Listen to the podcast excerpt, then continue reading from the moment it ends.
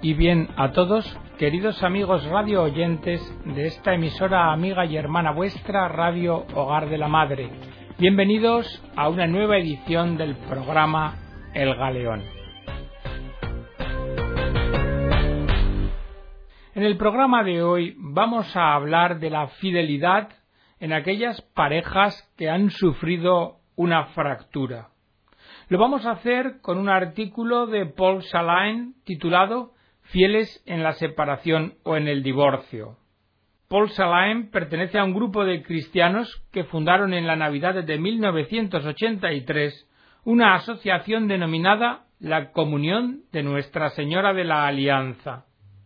Una agrupación de cristianos cuya pareja está dividida, separada o divorciada, y que han escuchado la llamada de Jesús para avanzar por el camino del perdón y de la fidelidad. Cuenta Paul, al igual que millares de esposos antes que yo mismo, en el año 1970, en Bretaña, pronuncié, María, recibe esta alianza, signo de mi amor y de mi fidelidad.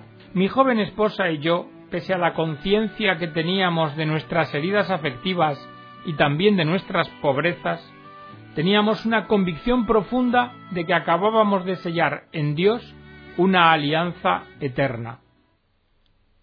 Pero ocho años después, en el verano de 1978, el traumatismo de un niño en su nacimiento que nos había acontecido dos años antes, nos llevó dentro de nuestro matrimonio a una tensión extrema y reveló una falla profunda en el seno de nuestra pareja no pudiendo superarla y habiéndose hecho la vida insoportable para nosotros en común, juzgamos preferible separarnos. Yo, dice Paul, verdaderamente crucificado por esta prueba que ponía de manifiesto todas mis heridas y añadía otras nuevas, fui a la abadía más próxima a la de Timadoc y allí recé así Señor, si hemos llegado a esto, es porque por mi parte no he sabido amar a mi esposa, pero yo sé que tú puedes sanar mi corazón, que las dificultades presentes son una llamada para amar mejor, y que con tu ayuda puedo superarlas. Por mi parte deseo una reconciliación, y si mi esposa no lo acepta, yo seguiré fiel a ella como tú me lo pides, y me consagraré a tu servicio. De esta forma, dice Paul, volví a encontrarme solo a los treinta años, y he conservado esta alianza después de ocho años con la gracia de Dios. Todavía sigo fiel a mi esposa y vivo apaciblemente en la esperanza de una reconciliación.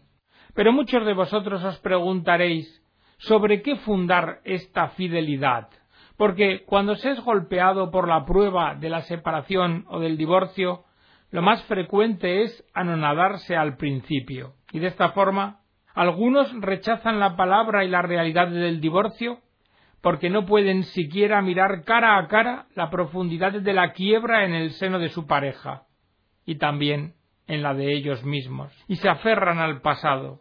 He visto casos en que la persona, al no casarse de nuevo, busca culpabilizar y castigar al cónyuge infiel. Otros no se vuelven a casar porque, habiendo sido terriblemente heridos, conservan una imagen muy negativa del hombre de la mujer y no quieren pasar por una prueba nueva. Así, alguna mujer escribía un día prefiero la soledad y los sufrimientos que ésta conlleva a correr de nuevo el riesgo de amar y revivir un nuevo desencanto. También los hay católicos que se quedan solos porque la ley de la Iglesia prohíbe el nuevo casamiento de los divorciados y porque temen el castigo divino aunque cada vez son menos numerosos, porque la influencia de la Iglesia está disminuyendo, y porque el nuevo matrimonio ya no aparece social y públicamente como crimen o deshonra, sino que aparece como algo humano y natural. Y también los hay que no se vuelven a casar, porque manifiestan que no encuentran la mujer o el hombre de sus sueños. Pero en todos estos casos que acabo de decir no parece que podamos hablar de fidelidad, porque el nuevo matrimonio no se concierta debido a miedos o a frustraciones, y no a una elección libre. Nosotros, en la comunión de Notre Dame de la Alianza, fundamos nuestra fidelidad en el sacramento del matrimonio, en la fidelidad al amor. Y partiendo de la experiencia de nuestro fracaso, en Dios encontramos la roca sobre la que apoyarnos para dar sentido a una actitud que parece loca a los ojos del mundo. Y desde ella comenzamos por preguntarnos ¿En nuestra situación es posible la fidelidad? Nosotros entendemos, habiéndolo meditado, que la alianza entre hombre y mujer se funda en tres pilares indisociables confianza, amor y fidelidad. La pareja que se casa aspira ciertamente, si es sincera, a la fidelidad. Y este componente no es secundario, sino que es un constitutivo fundamental del matrimonio y además pariente de la confianza. Fijaos, uno y otro término tienen la misma raíz latina, fides, que significa lealtad, confianza. Cuando se da la confianza a alguien, se compromete toda la persona, se fía en él y se compromete también toda la vida. Pero este deseo de eternidad en el tiempo con contingencias y además siempre con la prueba del tiempo. Ese cónyuge del que se esperaba todo se nos muestra pronto como un ser herido e imperfecto. Su cuerpo se arruga o engorda. El ideal se pierde en lo cotidiano y el sueño queda laminado por la realidad. Y nos preguntamos ¿Cómo vivir lo eterno con alguien tan limitado y decepcionante? Es así como algunos, para preservar su sueño, rechazan el ser de carne con el que han hecho la alianza, porque éste tiene la desgracia de no ser conforme a lo que se esperaba de él. Tiene la mala suerte de no ser perfecto. Otros, después de varios desencantos, van a caer en la desilusión, y desesperando de no encontrar la pareja perfecta, rechazan comprometerse totalmente con alguien, dicen preservando su libertad. Pero esta libertad no es otra que la del taxi libre cuando está vacío y no va a ninguna parte. Por ello parece que estamos ante un dilema insoluble ante los ojos humanos. O soñamos absolutos y nos condenamos a no hallar a nadie a quien amar, o renunciamos al sueño y nos comprometemos con alguien limitado e imperfecto. Pero entonces vuelve la pregunta sobre qué fundamos la fidelidad. Pregunta tanto más angustiosa si se considera que en cualquier caso habrá una separación definitiva algún día, porque la muerte inexorable es el gran e implacable espejo que nos interroga permanentemente sobre el sentido de nuestra vida. Y más, ¿es que acaso no presentimos que a la hora de la muerte seremos interrogados por nuestro amor y nuestra fidelidad? Pero para vivir esta tenemos que hallar la fuerza para comprometernos con un ser limitado y la seguridad de que pese a todo, este amor es más fuerte que la muerte. Es decir, tener la certeza de que nuestra alianza es eterna. Y esto es lo que nos aporta el encuentro con Jesús. Y así llegamos a la fidelidad de Dios. Cuando desde el fondo de su miseria una pareja se vuelve a Dios, presiente inmediatamente que en él va a encontrar los fundamentos inquebrantables de la confianza, del amor y de la fidelidad. Recordad la alianza entre Dios y la pareja original, y la alianza entre Dios y su pueblo. Y he aquí que después de casi tres mil años los profetas empleaban para evocar este misterio el lenguaje de las nupcias. Y es que la fidelidad es constitutiva de la alianza. Y San Pablo en las cartas a Timoteo nos recuerda, si nosotros somos infieles, Dios sigue siendo fiel, pues Él no puede renegar de sí mismo. Debemos fijarnos, por tanto, que los grandes momentos de la alianza han estado siempre seguidos de periodos de alejamiento, desobediencia y finalmente también de catástrofes para el pueblo, contra las cuales los profetas frecuente y vanamente han levantado la voz al separarnos de Dios, al separarnos de la ley del amor que Él nos ha dado, el pueblo esposa rompe la alianza y se condena él mismo al infortunio. Pero Dios no nos abandona jamás. La Biblia permanentemente nos lo recuerda. Como dice en Isaías, no temas, no tendrás más deshonra, tu Creador es tu esposo, el Señor Sabaoth es su nombre. El Santo de Israel es tu Redentor. Sí, como una mujer abandonada y abrumada, el Señor te ha llamado, como la mujer de su juventud que habría sido repudiada, dice tu Dios. Durante un corto instante yo te había abandonado. Emocionado por una inmensa piedad, voy a unirte a mí. Y es que el amor gratuito de Dios no se deja vencer por las infidelidades de su esposa. Pues las montañas pueden separarse y las colinas tambalearse, pero mi amor, como dice el profeta, no se separará de ti. Mi alianza de paz no vacilará. Y esta certeza, para nosotros, aún se ha hecho más fuerte en Jesús. Dios y el hombre se han unido inseparablemente en la carne del Hijo único. Dos en una sola carne. En el misterio pascual, la muerte misma no ha podido afectar a esta unidad, y la resurrección de Jesús ha sellado para la eternidad, en el agua y la sangre, en el don del Espíritu, la nueva e inquebrantable alianza.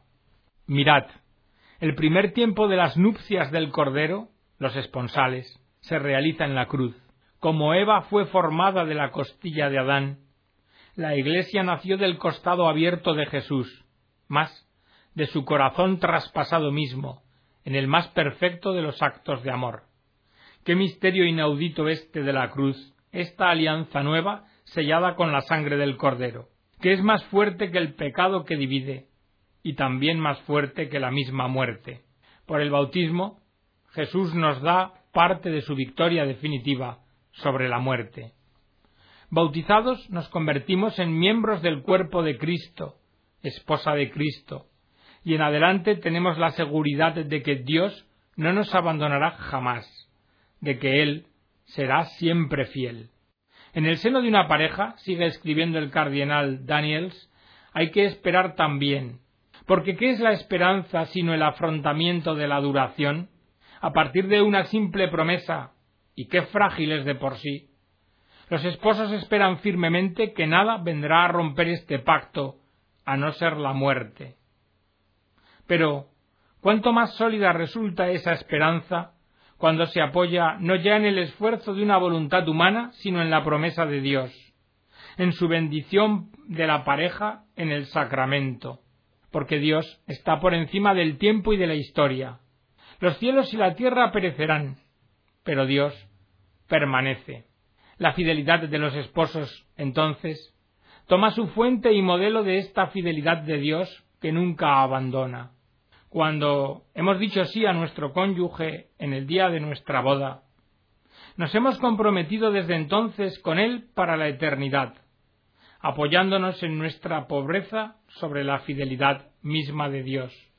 Del mismo modo que Dios tomó en otro tiempo la iniciativa de una alianza de amor y fidelidad con su pueblo, del mismo modo, ahora el Salvador del hombre, esposo de la Iglesia, viene al encuentro de los esposos cristianos por el sacramento del matrimonio. Nuestra fidelidad fundada en Dios es perpetua, y por ello el desencanto humano no puede ya remover ese pilar en su base. Como hemos dado nuestra confianza al esposo que nos ha abandonado, como le hemos perdonado, reelegimos también de él el permanecer fieles en espera de nuestra reconciliación, en la certeza de que el Señor actúa en nosotros por el sacramento del matrimonio. No se trata ahora de una actitud afectiva de fijación en el pasado, sino de una actitud cordial fundada en la virtud de la esperanza. Mirad a María Magdalena.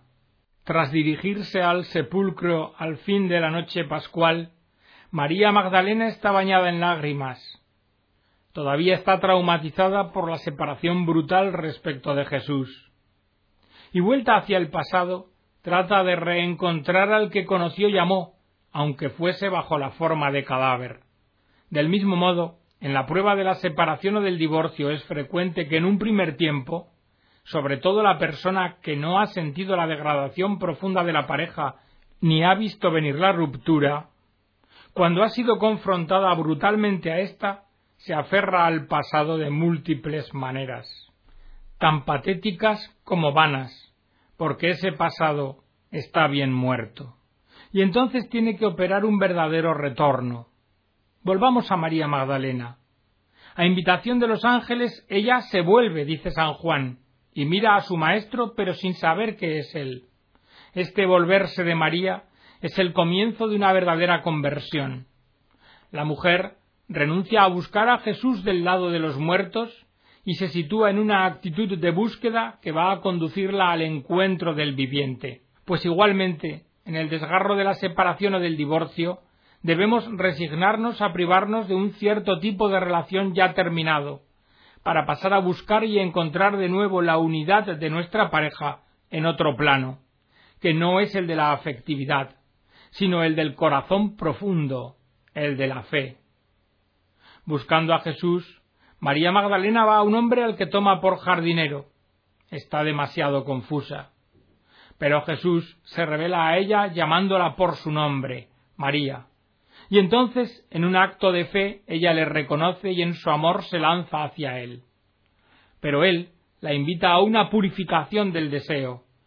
No me retengas, le dice, pues aún no he subido hacia mi Padre.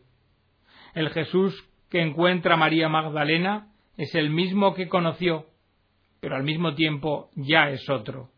Está glorificado por el Padre, y desde entonces ya no se le puede encontrar más que en la fe y en el amor de ágape.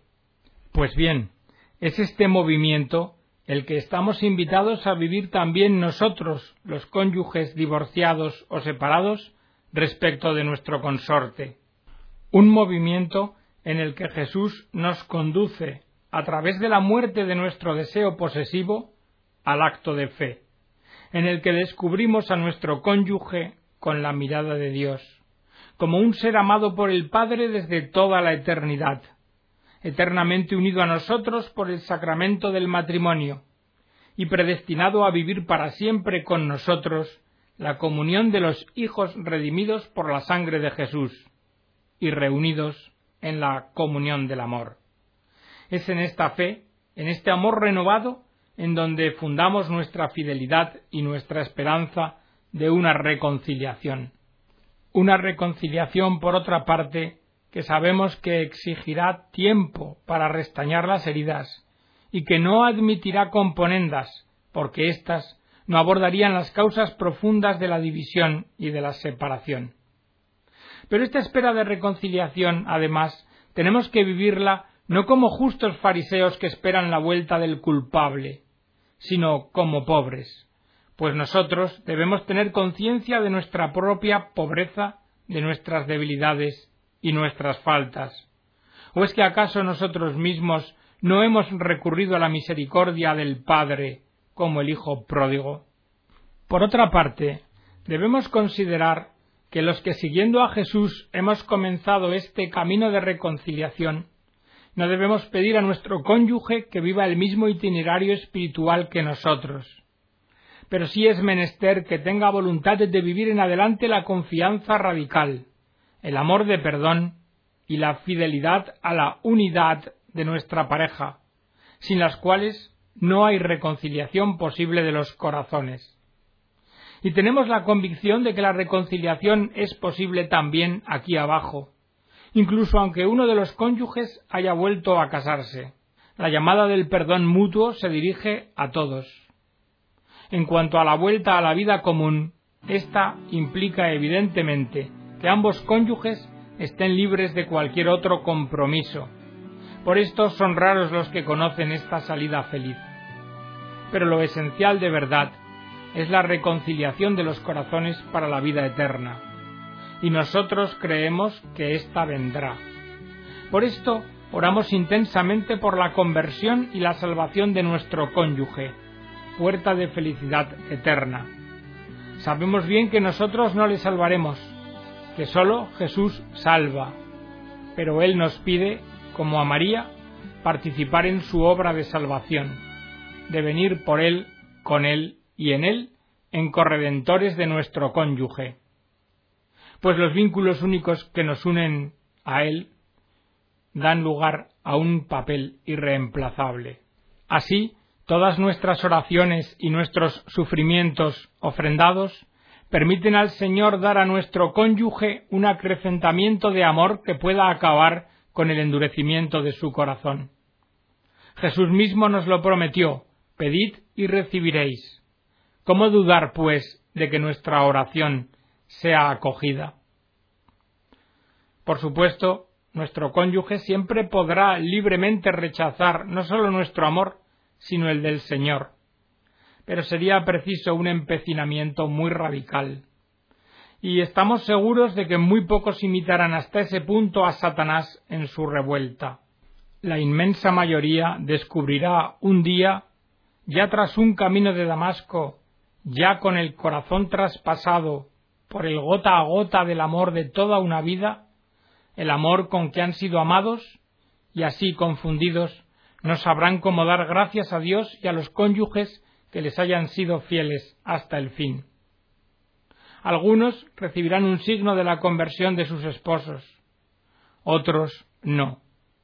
Pero nuestra confianza en la misericordia de Dios y nuestra fe en la gracia del sacramento del matrimonio deben hacernos inquebrantables, porque Dios no puede abandonar a la muerte al cónyuge que ha sido tan amado.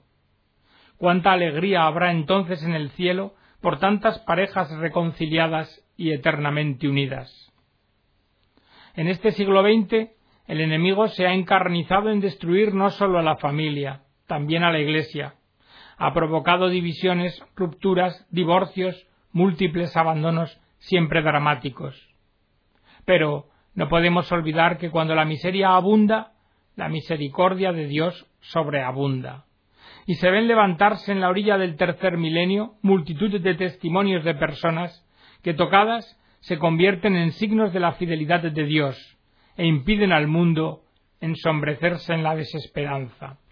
Termina el autor del artículo diciendo que en la situación de separación o de divorcio que es la nuestra, nosotros hemos elegido fundamentalmente la fidelidad a nuestro cónyuge, pero continuamos débiles y pecadores, y tenemos necesidad de apoyarnos ante todo en la fidelidad de Dios, pero también, concretamente, en la Iglesia, para así tener la fuerza para perseverar en nuestra elección. Y no debemos olvidar que los fuertes deben ayudar a los débiles, porque frecuentemente, dice, hermanos y hermanas nos han indicado que no han encontrado entre sus pastores y comunidades parroquiales la comprensión, el sostenimiento y los ánimos que necesitaban para continuar por el camino del perdón y el de la fidelidad. En la hora actual, dice Paul, ante la amplitud del número de divorciados que han vuelto a casarse, en una toma de conciencia máxima de los sufrimientos de la separación, muchos no osan reafirmar la llamada de Dios y la enseñanza inalterable de la Iglesia fiel al Evangelio. Cierto que felizmente ha quedado atrás el tiempo del legalismo sin matices y del fariseísmo acusador. Pero no hay que caer en la trampa que consiste en aceptar todo por miedo a herir o a decir una verdad juzgada inaceptable. En el seno de la comunión Notre Dame de la Alianza hacemos la experiencia de que cuando la palabra de Dios está dicha desde la misericordia y nos invita al perdón y a la fidelidad, no solamente es capaz de ser acogida, sino que a la luz y en la fuerza del Espíritu ella resulta para todos camino de resurrección y de esperanza.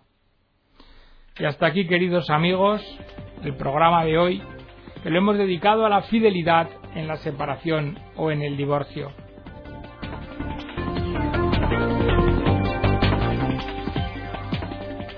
Esperamos que haya sido de vuestro interés. Que Dios os bendiga a todos.